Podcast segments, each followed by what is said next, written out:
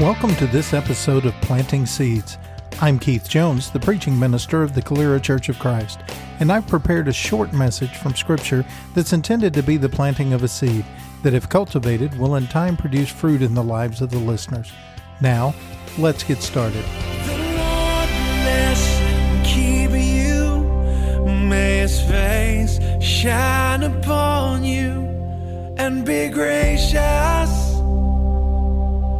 and give you peace. In this episode, we'll begin a new study of the book of Ruth from the Old Testament. If you have a Bible with you, turn to Ruth chapter 1 and follow along while I read. In the days when the judges ruled, there was a famine in the land, and a man of Bethlehem in Judah went to sojourn in the country of Moab, he and his wife and his two sons. The name of the man was Elimelech, and the name of his wife Naomi. The names of their two sons were Mahlon and Chilion. They were Ephrathites from Bethlehem in Judah. They went into the country of Moab and remained there. But Elimelech, the husband of Naomi, died, and she was left with her two sons. These took Moabite wives. The name of one was Orpah, the name of the other was Ruth. They lived there about ten years, and both Mahlon and Chilion died. So the woman was left without her two sons and her husband. Then she arose with her daughters in law to return from the country of Moab, for she had heard in the fields of Moab that the Lord had visited his people and given them food.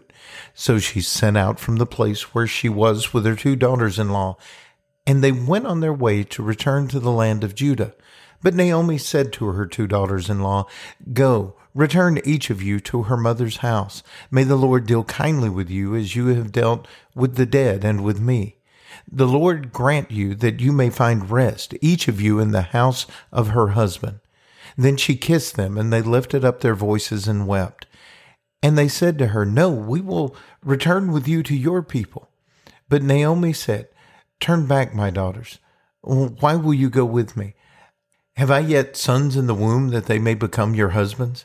Turn back, my daughters. Go your way, for I am too old to have a husband.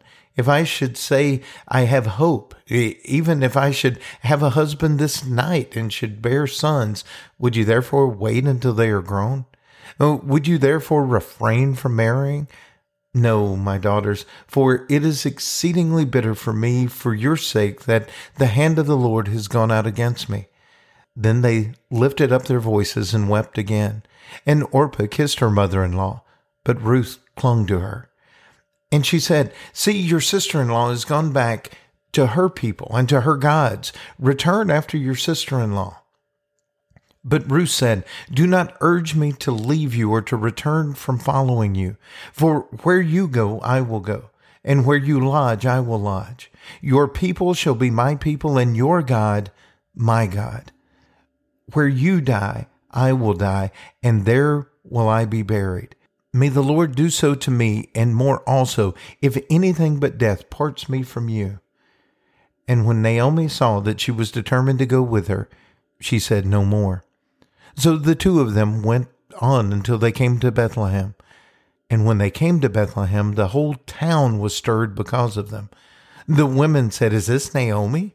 She said to them, Do not call me Naomi, call me Mara, for the Almighty has dealt very bitterly with me. I went away full, and the Lord has brought me back empty. Why call me Naomi when the Lord has testified against me and the Almighty has brought calamity upon me? So Naomi returned, and Ruth the Moabite, her daughter in law, with her, who returned from the country of Moab. And they came to Bethlehem at the beginning of the barley harvest. The book of Ruth is a story about a family that takes place during the time of the judges. Judges were rulers in Israel before there were kings. Uh, there's a book in the Bible called Judges that uh, talks about the different people who led Israel as a judge. And it was during this time that this particular family left Israel, went to Moab, experienced tragedy with the loss of the father. The two sons married Moabite women, and then those sons died. When the sons died, one of their wives stayed behind in Moab, but one clung to Naomi and went back to Bethlehem in Judah. From this story, we learn how Ruth became an Israelite and ends up being an ancestor of King David and ultimately of Jesus Christ. As we look to make application of this particular section of Scripture, I want us to make note that even though Naomi and her family had fled Judah, they were able to go home.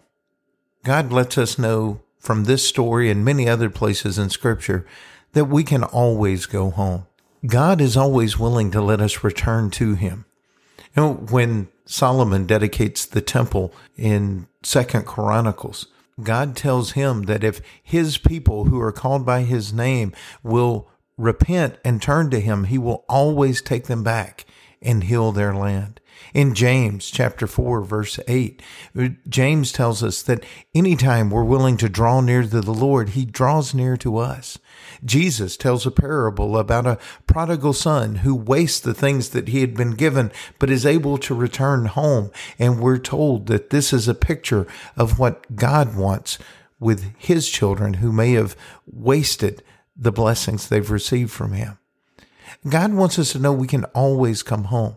So wherever you are in your life, no matter how far you feel from God, you can always go to where he is and he will accept you.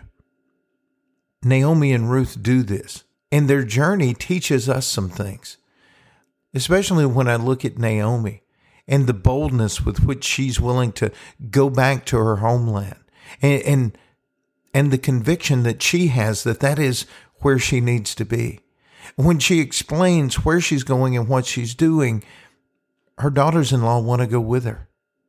I think we can take from that that when we boldly go where God wants us to go, people will follow. Jesus said in the Sermon on the Mount, You are the light of the world.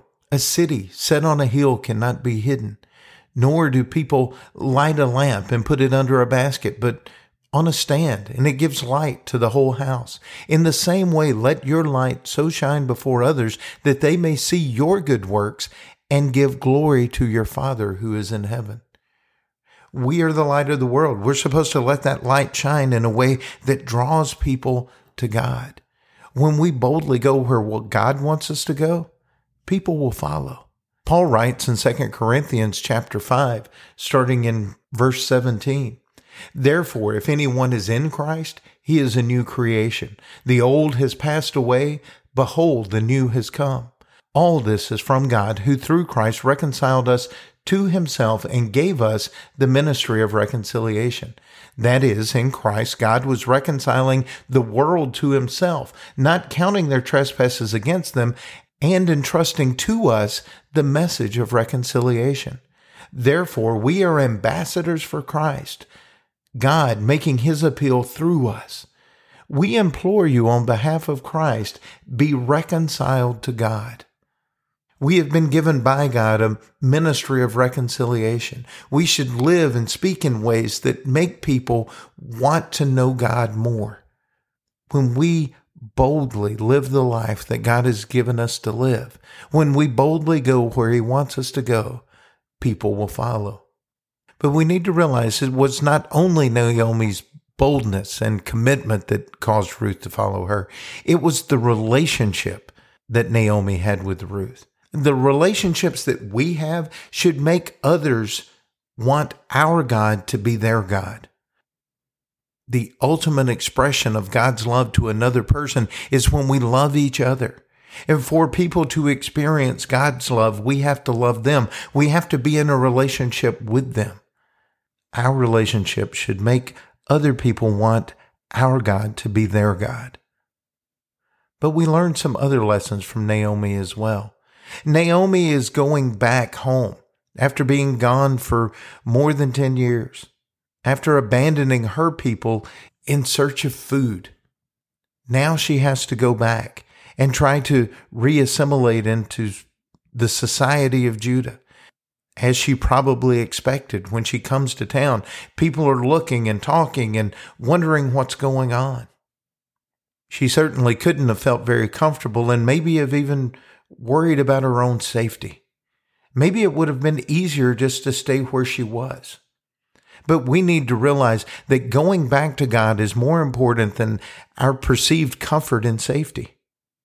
And we understand that there may be consequences to deal with, but it's important to deal with those consequences, to allow God to shape us and mold us through those consequences and grow closer to Him rather than stay in a place where we have a false sense of security. When we begin that journey, there absolutely may be people who question our motives and intentions. And in the same way Ruth and Naomi had to put up with the questions and the whispering when they came back, people may wonder what we're up to. But we can't let people talking about us, people misunderstanding us, keep us from doing what God wants, from putting ourselves where God wants us to be. Because, see, being at home under those circumstances is better than any other alternative. God wants us to be with Him, and in His hand is the best place to be. It doesn't matter what it looks like in other circumstances. Being with God, living the life He's called us to, is the best way to experience life here and to be prepared for eternal life. Often we avoid doing the right thing because of the consequences. But we need to realize avoiding the places we need to be and the things we need to be doing have consequences of their own. If Naomi had stayed in Moab, there were consequences there. She couldn't find a husband, she was too old. She couldn't give her daughter in law a husband because she didn't have any other children. Eh, she would have been an outcast because she didn't belong there. She didn't have any rights. She didn't have any property. There would have been consequences for her staying in Moab. So, as uncomfortable as it was to go back to Judah, she had to. It was the place she was supposed to be. Just because there were consequences that she didn't like didn't mean she wasn't supposed to go. It just means those consequences were better than the alternative. And remember, all of these tragedies befell Naomi and her family when they separated themselves from the community of Israel, when they were no longer a part of those people, when they were no longer connected to God Himself. We can learn from that that being disconnected from our source of power, our source of protection, provision, satisfaction, uh, when we're separated or disconnected from God, it can leave us with a very empty feeling. Remember what Naomi said in verse 21 I went away full, and the Lord has brought me back empty. If we don't realize that God is the source of all that brings us satisfaction, we'll always have an empty feeling. We'll never quite be full because we're trying to fill that void with things that aren't capable of doing it. But there's something to be said for being empty. Remember what Paul said about Jesus in Philippians chapter 2 that Jesus, being in very nature God, did not consider equality with God something to hang on to, but he emptied himself, taking the form of a servant. Something very special can happen in us when we allow ourselves to be empty of self, when we empty ourselves of the illusion that we can find our own power, protection, provision to satisfy ourselves by our own effort. When we empty ourselves, it leaves room for God to move in, to take over our lives, and to make us the people He desires us to be. Thank you for listening. You can find more of these messages on our website, calerachurchofchrist.org or subscribe to the podcast on your favorite podcast app. You can also like us on Facebook and follow us on Twitter.